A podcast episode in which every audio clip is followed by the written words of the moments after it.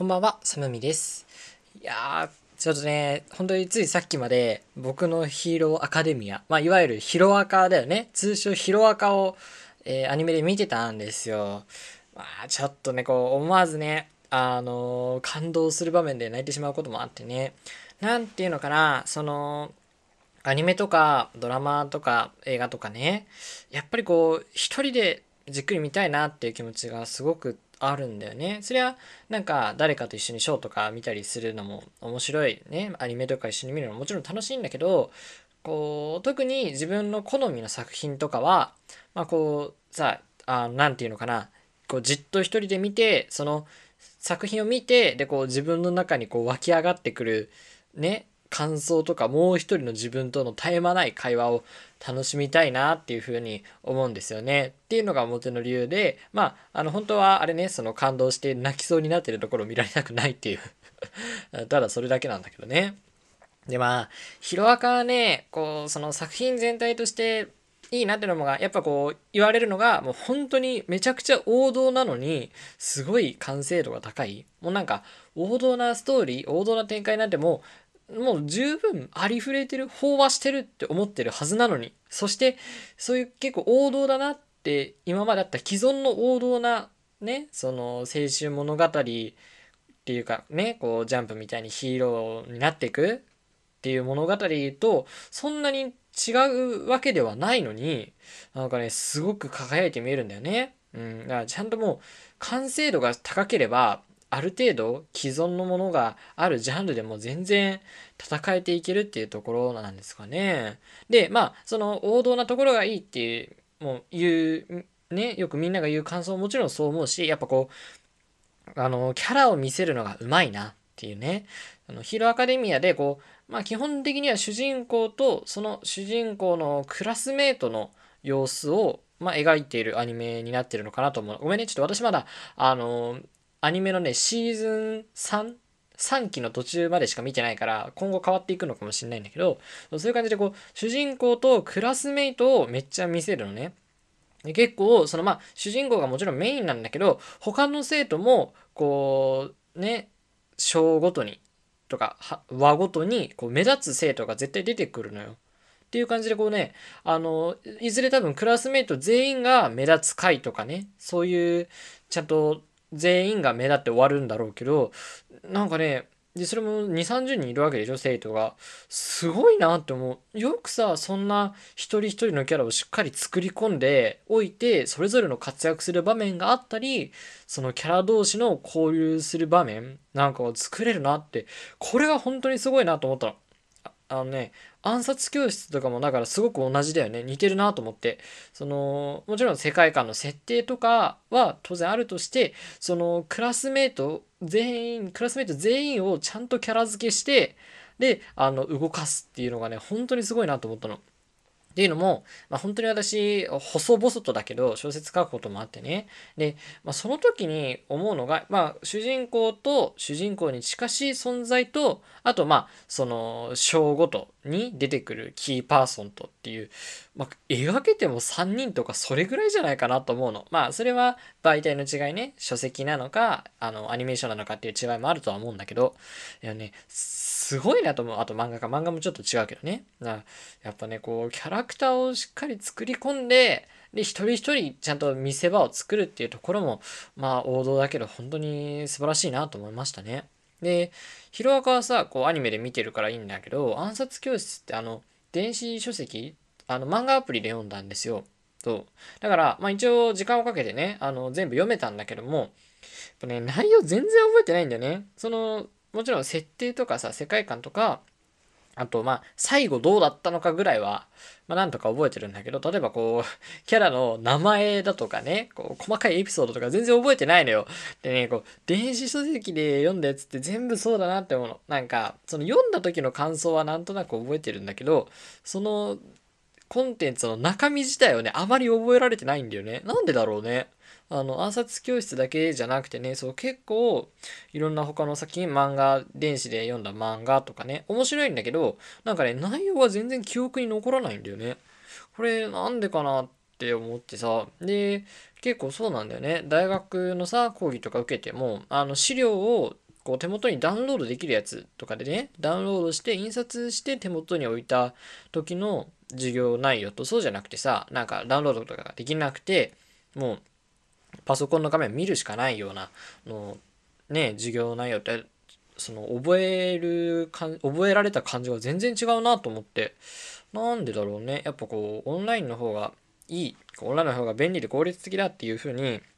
世の中なってるけどこう手元に置いとくとかね。あのこう見るってのも大事なのかな。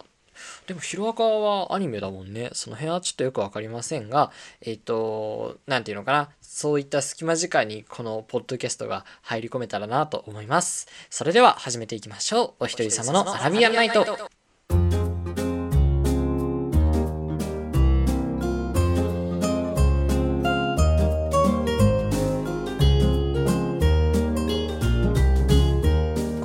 私があなたのシェヘラザード春空さむみです。お一人様のアラビアンナイト通称ひとらび本日は第16夜でございます。一人の時間は無敵の時間をコンセプトに素敵な一人時間の過ごし方やその魅力についてお話しします。暇を持て余したお一人様も孤独を抱えるお一人様もこの番組を聞いてより良い一人まるの過ごし方を見つけよう。ていうことでね、コンセプトちょっと変わりましたね。まあ大きくは変わってないんですけど、そんな感じです。いや、ちょっとオープニングまとまんなかったの反省だなやっぱこう、前の回でも言ったけど、こう好きなね、な何でもいいんだよ別に何かエンタメコンテンツだけじゃなくてその趣味でもいいし好きなスポーツ選手とかでもいいんだけどさなんかこう好きなものがあってあのどういうところが好きだ好きだみたいなのさこう別に準備しなくても言える人っているじゃない。ああいう人すごいなと思うよね。なんかこうさ自分の好きなものをそれをあんま知らない人に伝える時にさやっぱうまく言えないと全然その魅力が伝わらないなってこう分かるじゃない？言ってる側も。それすごいなんかもどかしいよね。しんどいよね。結構さ私のね近くにそういう自分のまあ本当にいろんなジャンルを知ってる人がいてね。でその自分の好きな漫画とかをこう言葉にしてどういうところがすごかったっていう人がね上手い人がやっぱいるんだよ。でそういう人ってなんかねあの大抵読書感想文とか上手いんだよね。ねやっぱだから読書感想文もなんか今思うと割とあれが読書感想文うまく書けるって結構大事なというかいいスキルだよね。すごくいいスキルだなと思った。うん。そう。でまあさっきも言ったけど今回ちょっとねコンセプトをま軽く変えてそのやっぱこう一人時間にもっとフォーカスするっていうとこで、まあ、全然フォーカスしない回も今後あるとは思うんだけどというわけで今日はねあの一人まるまるいろいろあるじゃない？一人焼肉とかさ一人カラオケとかいろいろあると思うんだけどまあ今日はこう一人バーのことをねお話ししたいなと思うの。バーってあのお酒を飲むバーね。であのイメージしてほしいのは何ていうのかな割と高級感のあれさなんかあの後ろの棚にさめちゃくちゃいろんなお酒が置いてあってでそのバーテンダーさんマスターがいてでカウンター席が、まあ、いくつか6席8席とかあるぐらいのお店を想像してほしいなんか本当によく想像するバーだよね。で私ね、まあ、最近っていうかこうバーを巡るのをちょっと趣味にしたいなと思ってるの。でまあいろいろきっかけはあるんだけどやっぱね一番大きいのがやっぱまあお酒を飲めるかっていうところでね。あの、こう20歳になってさお酒は飲めるよって年齢になったらまあそのねこう周りに人間関係のない私でも多少そりゃお酒を飲む機会があったりするわけよあ集団とかじゃないけど高校の時の友達とか大学の友達とかとね飲むことあるんだけど、まあ、その時にあのコンビニとかでお酒を調達してなんか飲むみたいなことが、まあ、やっぱ大学生とかあるんじゃないかなと思うの。でえっとね、そういうコンビニで買えるお酒って、まあ、基本的には缶の酎ハイとかさ、えっと、缶のビールとかじゃない。でやっぱねそういうのまあある程度いくつか飲んだんだけどね全然美味しいと思えなかったんだよね。なんかえっとねこうアルコールがすごく残るっていうか何て言うのかな。そのその飲み物についてる味よりもなんかアルコールのなんか強い嫌な感じの方がもう前面に出てきてあんまり味わえない。とにかくアルコールの強いのと炭酸の強いのがこう来るのがちょっとねしんどくて全然飲みきれないのよ。もちろんあのそういうね缶のチューハイとかビールを飲める人もたくさんいるっていうのは知ってるしあの需要あるっていうのは分かってるんだけどどうにも私ちょっとね苦手でね。でなんかこのままだとねまあ将来さその自分の何意思に関わらずお酒を飲まなきゃいけないね付き合いとかきっと出てくるわけじゃない。自分がそういう関係を欲してるかどうかに関わらず。ね。でそういう時にちょっとまずいぞと思ってそんな缶の酎ハイやビールを飲みきれないような感じだとねこんなにお酒が苦手だととても困るぞみたいな思って。でなんかまあもちろんお酒めちゃくちゃ弱くても本当に一本も飲めないんですっていう風に言えばまあ逃げ切れるかもしんないけど、まあ、ちょっと自分も楽しくないところがあるじゃないそのお酒がこのままなんていうかもう何強いか弱いか以前にもう美味しくなくて飲めないっていうのはちょっとなんか損しちゃってるのかなと思って。なんかもったいないなと思って、前若気の至りでね、20歳になったところで。で、まあいろいろ調べてみたところさ、まあそういういろんなお酒の作り方はいろいろ難しいんだけど、こうね、カクテルっていうの？そのカクテルっていうのは、あの、敷居が高いように見えがちだけど、意外と飲みやすいお酒なんだよっていうウェブサイトのページがあってさ、そうカクテルって実は飲みやすくてこうなんでかっていうと、まあ、特にウォッカとかっていうのはこう何？ごめんね間違っちゃらごめん。本当にかすかの記憶を頼りに喋ってるんだけどなんか上流みたいな感じ？そのお酒の作り方がもう違うんだよねきっと。でなんかそういう感じですごく飲みやすいようなお酒になってると。でカクテルっていうのはそういう元々の飲みやすいお酒に加えてこうジュースだったりこう果実酒とかを入れてでそれを飲みやすく混ぜて作られたものだから飲みやすいんだよっていうのがあってあそうなんだと思ったの。あそうなんだと思ってカクテルってねそうなんかそれこそさその高級感のあるバーとかじゃないと飲めないのかそういう敷居の高い飲み物なんじゃないかと思ってたんだけど実はそんなこともなくてそう美味しいらしいっていうのを聞いてねでこれはまた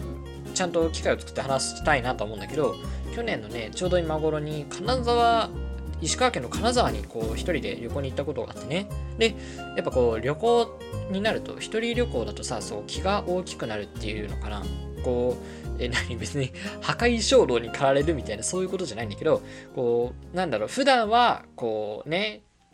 臆病というかさ普段はちょっと挑戦したくないなっていうか普段は怖がって冒険しないなっていうことでもやれてしまうこう一人旅に来たという高揚感で、なんか何でもできそうな気がしちゃうんだよね。だから、その金沢に行った時に、こう、初めてバーに行ってみたんだよ。そう。で、こう、繁華街をさ、いくつか回ってさ、あの、美味しそうな、美味しそうなっていうか、こう、なんか入りやすそうなバーを探したのよ。で、そしたらね、すごくいいバーがあって、な、どういうバーかっていうと、まあ、あの、こういうちょっと高級感のある、こういうバーをさ、オーセンティックバーって言うんだよね。うん。まあさっきも言った、あの、棚にずらっとお酒が並んでて、バーテンダーさんがいて、カウンターの席があってっていう。で、あの、そういうオーセンティックなバーだけど、初心者にも優しいみたいな。初めて来る人に、こう、お酒を楽しんでもらえるみたいなところも売りですっていうバーがあってね。で、そういう、え、もう、うってつけじゃんと思って、今の私に。今の私にうってつけじゃんと思って、で、その時はほら、あの、結構夕方でね、まだ夜ご飯を食べてなかったから。で、ご飯食べてない時にアルコールを飲むのってなんか良くないらしいじゃん。だ一回ホテルに帰ってから、まあ行こうかなと思ったんだけど、一回ホテルに帰るとさ、この一人旅に来た高揚感ってこうシュッと消えちゃうんだよね。ああ、ちょっとホテルから出るのなんか怖いな、みたいな。で、バーがあるのも繁華街だし、夜ちょっと怖いらしいし、どうしよう、みたいに思うわけよ。一人だしね、あの、武道とかやってないしね、あ、怖いなと思って。で、なんかもうそれで30分くらい迷ってたのね、もう場所も分かってるし、行こうと思えばすぐ行けるのに、もう夜の繁華街が怖いっていう、そういう理由だけで。で、うわ、怖いなと思ってたら、こう急に夕立がね、本当にものすごい夕立が降ってさ、季節外れの夕立が降って、で、こう30分ぐらいでまた上がったの。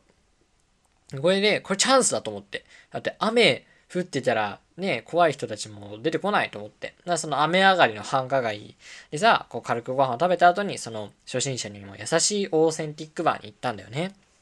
でね、今でもめっちゃ覚えてるのが、あのね、本当に、やっぱね、最初入るのは勇気がいるんだよ。そのね、バーはビルの、本当にちっちゃいちっちゃい雑居ビルの2階にあって、でこの階段も急なね、ビルよ。でさ、あの、外から見ると2階の電気がついてないように思えるんだよね。暗すぎて。で、なんか今日やってるかも不安だったの一応ネットとかでも見てるけど、そういうお店の営業時間ってさ、結構変わったりするじゃない。で、急遽今日は休みですみたいな日もあるわけじゃない。だからやってんのかな？不安だなと思って。で不安になりながらも、いやでも、まあもうせっかくせっかくね、頑張ってきたんだし行こうと思って。で、こう階段登ってさ、まず1個目のドアを開けて、それは普通のビルの室内に、建物内に入る扉ね、を開けて、でその直、そ 直後っておかしいけど、もう扉を開けたらすぐ次の扉があるの。これがバーの入り口の扉ね。やっぱこうさ、ビルの入り口のね、扉と違ってもう重厚感のある高級な木の扉なのよ。怖いなと思った。本当に怖かった。だって、なんか、そんな大人の世界に自分が入れるなんて思わないじゃない？で、こう、でもこう、意を決してさ、こう、グッと、あの、ドアノブっていうのを手すりにさ、手をかけて、ゆっくり開くんだよね。で、そ、その時に初めて気づくの、あ、室内がこんなに暗いから外から見ても電気がついてないように思ったのかと。本当に暗くて、本当にかすかな光でね、ペンダントライトのかすかな光の中、あ、これぐらいの暗さだったのかっていうふうなことを、あの、感想をね、思ったと同時ぐらいにお店の人がさ、あ、いらっしゃいませっていうふうに言ってくれて、わ、わ、もう客として認識されたと。まあ、室内もさ、そりゃ大きくはないからさ、広くはないから。で、あの、お一人ですか？っていうふうにも、本当に想像通りのバーテンダーさんなんだよね。マスターさんなんだよね。で、なんかまあ一人ですっていう感じのことを言って、で、こう、コートとか荷物をかける場所をさ、あの、教えてくれて、で、あの、ここ座ってくださいみたいな風に言って、で、そこからこう、もう、すでにね、2、3人いたんだけど、お客さんが。ね、私も混ぜてもらってさ。で、あの、今日はど、何しますかみたいなことを言ってくれてね。で、私が、まあ、さすがにここはもう正直に言うのが一番いいじゃない。あの、もう全然そういうバーのこととか、お酒のこととかわかんなくて、でも、こういう場所に来たいなっていうか、カクテルを飲んでみたいなっていう気持ちがね、あの、前からあって、で、全然わかんないので、ちょっと教えてもらいたいです。っていうことを言ったら、あの、本当に、本当に優しい笑顔だったね。もう私よりも何十歳も上の人なのにさ、すごく私のことを、なんていうの？見下さずにこう、丁重に扱ってくれる感じでね、あ、そうなんですね、とかそういう初めてのバーっていうのに、この当店を選んでくれて本当に嬉しいですっていうふうに言ってくれて、で、そこからこう、ね、じゃあどういうカクテルだったら飲めそうかなっていうのをお話ししていくわけだよね。そのフルーツ系がいいのかとか、さっぱり系がいいのかとか、アルコールの度数はどれぐらいがいいのかとか、なんか苦手な果物とかはあるのかみたいな。そういうヒアリングみたいなのを通じて、こう作ってもらったお酒があってさ、それ、それが本当に美味しかった。もう、なんか、結構南国系のね、カクテル。で、まあ、オリジナルだから名前はないんだけど、こう、目の前でさ、パイナップルとかさ、そういうフルーツを切ってるところも見れて、で、あの、シャカシャカシェイクしてるところも見れてさ、で、こう、綺麗なグラスに注いで、こちらが初めてのお酒ですって言ってくれてね。まあ、マナーは良くないんだけど、本当にもう、その、入店、その、勇気を出して、こう、ドアを開けてからの、座ってこう飲み物が出てくるまでの流れに感動してしまってなんかもう良くないんだけど結構ハイペースで飲んじゃったの。本当はこうバーのお酒ってさそんなジョッキとかで来るわけじゃないからあのなんだ量はさ多くないからそんな一気に飲むものじゃないんだけど割とねこう飲んでしまってすごく感動したから。で、あ、いい飲みっぷりだね、みたいに どうなんだろうね。これちょっと、なんか、社交辞令的なことだと思うんだけど、そうそうそう。本当は良くないんで、本当はもうちょっと10分とか15分とか時間かけた方がいいんだろうけど、で、まあ、その後、こう、ね、また、2杯目ってなって。で、私は、こう、前からね、思ってたのが、もう飲みたいなと思ってたカクテルがあって、でそれが、あの、アラウンド・ザ・ワールドっていう、まあ、これも結構南国系っていうかね、ミントとパイナップルのお酒なんだけど、これ飲みたいなと思ったの。でなんでかっていうと、そのカクテル言葉っていうのがカクテルにあるんだよね。で、そのアラウンド・ザ・ワールドのカクテル言葉は冒険なんだよね。まあなんかいかにもそんな感じじゃない。そう、なんかあれだよね。世界一周記念のなんか時に作られたカクテルらしいんだけど、まあそういう背景もあってさ、初めての一人旅だし、初めてのバーだしっていうところで、こうまさに今の自分は冒険っていう状態だなと思って。だから冒険っていうカクテル言葉のランドズワールドをお願いして、で、これも美味しく作ってもらってさ、飲んで本当にいい気分になったんだよ。で、こう、バーのいいところはね、あの、もちろんお酒もいいんだけど、あなんかね、バーテンダーさんとのお話もできるし、その金沢のバーでは、あの、面白かったね。だってさ、普段は絶対関わらないような人たちと話すんよ。もう、本当に高齢のね、もう多分定年前後ぐらいのおじいさん、常連の人なんだろうね、多分。常連のおじいさんが、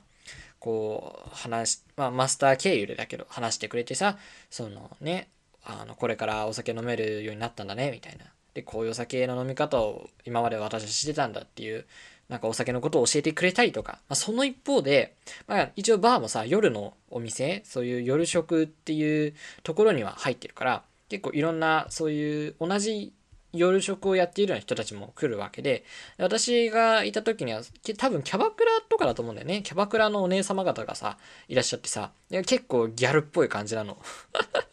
で、あの、私、なんだろう、高校とか大学であんまりギャルに合わなかったから、すごい新鮮で、で、そのギャルの人もさ、すごい気さくに話してくれてね、なんか、もうここに来なかったらこんなジャンルの人たちとは決して接しなかった、接することができなかっただろうなと思って。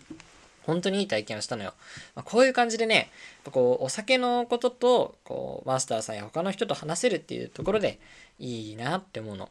で、まあ、話せるっていうのは、まあ、一応ルール的なことを言うと、あの、例えばね、あの、お店によっては、こう、あえて敷居を高くしてる、その常連のお客さんとか、良質なことを求めるお客さんのために、あえて敷居を高くして、こう、初めてのお客さんとはそんなにお話をしないだとか、あと、その、他のお客さんと話すっていうのは基本的にマスターが取り持つとか、他のお客さんが友好的な態度を見せた時だけなんだよね。自分から言っちゃいけないっていうのは、一応私もここで伝えておきたいなと思う。そう。っていう感じで、まあちょっとね、お値段はやっぱりするんだけども、まあなぜ私別にお金をかお金のかかる趣味他にないんで そう、あの、普段あんまりお金使わないからね、物欲とかもないから、そういう時にこうパッと使えるのいいなと思って。っていうことで、あの、バーに通いたいなと思ってるの。で、あの、最近さ、いわゆる就職活動みたいなので、こう、都内に行かなきゃいけないことがあって、せっかくなら、こう、都内でね 面接とか終わって、夜になったら、なんか、バーに行って、こう、酒飲みに行くってすごくいいなと思って、すごいいいプランじゃないかなと思って。で、こう、何軒か巡ったりしたんだけど、やっぱね、お一人様の、こう、バーの行き方として、やっぱおすすめなのが、割と開店した時間うん、早めの時間に行くことかなと思います。なんかね、あのー、普通の時間、あ時間だってもう普通に他のお客さんがいるような時間帯に行くのも全然いいと思うの。それでも全然いいと思うんだけど、あのー、特に一人で行ってる場合はさ、こう、やっぱりバーのこととか、お酒のこととかを知りたいから行くっていうね、面も結構あって、で、その、早めの時間に行くとお客さんがほほとんどいないわけ。で、マスターさんのその、結構話してくれるタイプのマスターさんだったらさ、その、お酒のことをいろいろ教えてもらったりだとかね、そのお酒に全然関係ない世間話とかもこうしてくれるわけなんだよね。その時間がね、すごく楽しいなと思う。すごくいいなと思うのよ。で、この前もさ、神田にあるバーに行ったんだよね。で、まあ、開店してそんなに時間が経ってないぐらいの時間にさお店に入ってでそしたら案の定やっぱ誰もお客さんいなくてさそう。でこういろんな話をしたのよ。そのマスターさんが結構、まあ、バーテンダーの中ではこう独立してお店を持ってる人の中では結構若いのかな？若い人でさ。こうお酒のこととかを最初話してたんだけどまあそれが終わったらこう今就活帰りでみたいな話をして、まあ、ちょっと進路のことをいろいろね話していろんな話をしたり話を聞かせてもらったりをしたりあとまあほら夜のさ夜食のお店だから結構そういう事情の方にも詳しいからさこういろんなことを教えてもらったりするわけよ。結構ね本当に理解のある理解のあるって言ったらよくないけど、なんかすごく寄り添ってくれるタイプのマスターさんだったんでね。うん。本当に私の話を聞いてこう全部受け止めてくれるの。で、こう、私が、あの、マスターさんはどう思いますかって言ったらもちろん意見は言ってくれるんだけど、こちらから求めない限りは、こう、あまり自分の意見を強く言ってこない。あの、なんかね、人柄としておとなしめっていうタイプではないんだけど、やっぱその辺はこうきっちりしてるように意識してらっしゃるのかな？こう自分からこの客側から聞かない限りはそんなに自分の意見をグッて押し付けては来ないんだよね。すごくね、居心地がいいのよ。で、まあ、空間もすごくいいじゃない？そのライトの感じとか、お酒がいっぱい棚にある感じとか。で、やっぱね、そういうところに来ると結構創作意欲が刺激されるんだよね。だからこうノートにいろんな感想とかをさ、メモしたり、で、なんかまあそういう創作活動とかね、ラジオとかもやってるんですよみたいな話をして、で、なんかこう過去の恋愛の話とかをしてさ、なんか、どうしたらいいですかね？みたいな感じでこう話すわけでしょ？あのね、さながら本当にあちこちオードリーみたいな感じでしたね。その、あの、マスターさんの方が、あの、あちこち踊りのあの、若林さんとかの方で、私がそのゲストで来た客みたいな。で、ちょうどほら、カウンターを挟んでるからね、あ本当にテレビ番組のさ、あの、トーク番組みたいな感じで、私がゲストで、こうね、たくさん話すみたいな感じでね、すごく楽しいんですよ。そう、いろんなお話をして、で、こう、やっぱ、いろんなことをあまり隠さず言ってくれるんだよね。うん。で、いろんなことを教えてもらってさ、進路のこととか恋愛のこととか今後どういうふうに生きていったらいいかとか、そういう割と真面目な話もすごい付き合ってくれてさ、でもめちゃくちゃ気分が良くなっちゃって、まあ本当は3杯ぐらいでやめようと思ったんだけど、まあ6杯ぐらい飲んじゃったのね。で、あの、まあまあ、その楽しいお話をしてるところに あの、お客さんが来たわけ、新しく。そう。で、あの、さっきはさ、その自分の関わったことのないジャンルの人たちと話せるって言ったけど、それはあくまでその人たちが友好的な場合とか、すごいこちらに興味を持ってくれた場合に限るんだよね。新しいお客さんが来た時は、まあ、やっぱりこっちも萎縮しちゃうっていうかさ、もう、ほら、私お一人様だから、あの新しいお客さんが来て、その人とマスターさんが喋ってると、なんかもう言いづらくなっちゃうんだよね。さっきまですごい軽快に話してたギャップもあって、そう。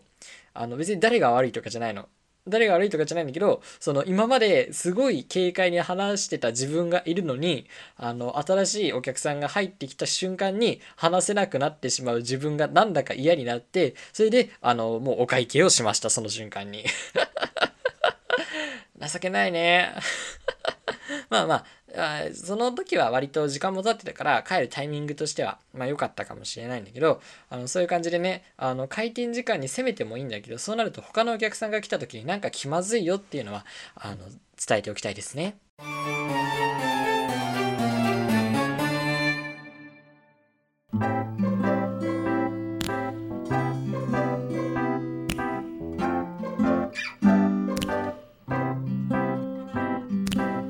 人様のアラビアンナイトそろそろお別れのお時間です。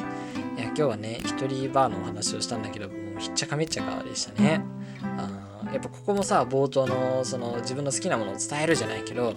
う自分の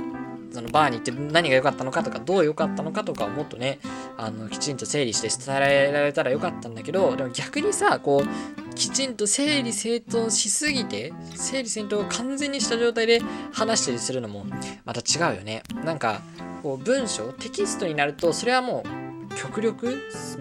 うできるだけ分かりやすくした状態でさこう出すのが普通っていうかそれが当たり前だけどこういう音声とかのメディアってどうなんだろうね。それはもちろん究極分かりやすくした方がいいっていう意見もあるだろうけどこうその一方でさ人の人間同士の会話ってあの完全じゃないじゃない？今もさ「あの」とか言っちゃったりねこう言いよどんだりとかこう同じ話を間違えて繰り返しちゃったりとかそういう感じでこう完全じゃないじゃない？全然。でもうまくいってるしそういうあの雑談するのも楽しいなって時間があるよね。だから音声メディアはこうあえて完璧を目指す必要もないのかなってこんな若輩者がねあの本当に偉そうに言うなって話ですけど。はいでえっとそう冒頭もちょっと言ったんだけどコンセプトを変えたのであのあれだね番組の概要欄とかもちょっと変えたからあの見てみてください。さて、この番組では、ストレートや感想を、コーナーメールを募集しております。概要欄の Google フォームや YouTube のコメント欄にて受け付けているので、ぜひ送ってください。えー、他にも放送後期や小説を書いているので、概要欄のリンクから読んでみてくださいね。あと、あれだね、あのー、前回、前々回も言ったんだけど、この配信を配信する、この放送を配信するプラットフォームをちょっと増やしているので、えー、ぜひ聞きやすいプラットフォームでね、Apple Podcast とか、Google Podcast とか、そういうので聞いてみてください。次回の話は、今宵のものよりもっと心躍りましょう。それでは、良い夢を。